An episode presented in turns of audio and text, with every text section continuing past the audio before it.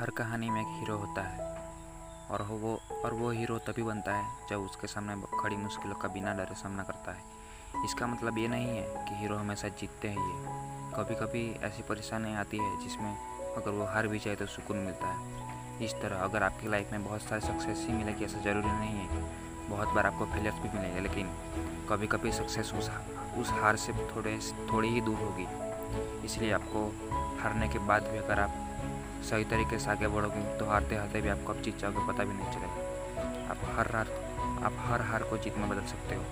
बस आपको जीतना आना चाहिए। आपको वो तरीका पता होना चाहिए जिससे आप अपनी हार को जीत जीत में बदल सकते हो। और ये सिर्फ़ आप कर सकते हो और कोई नहीं। आप, आप अपनी लाइफ के हीरो क्योंकि हर कहानी में एक हीरो होता है। ये कहानी सिर्फ़ आपके लिए।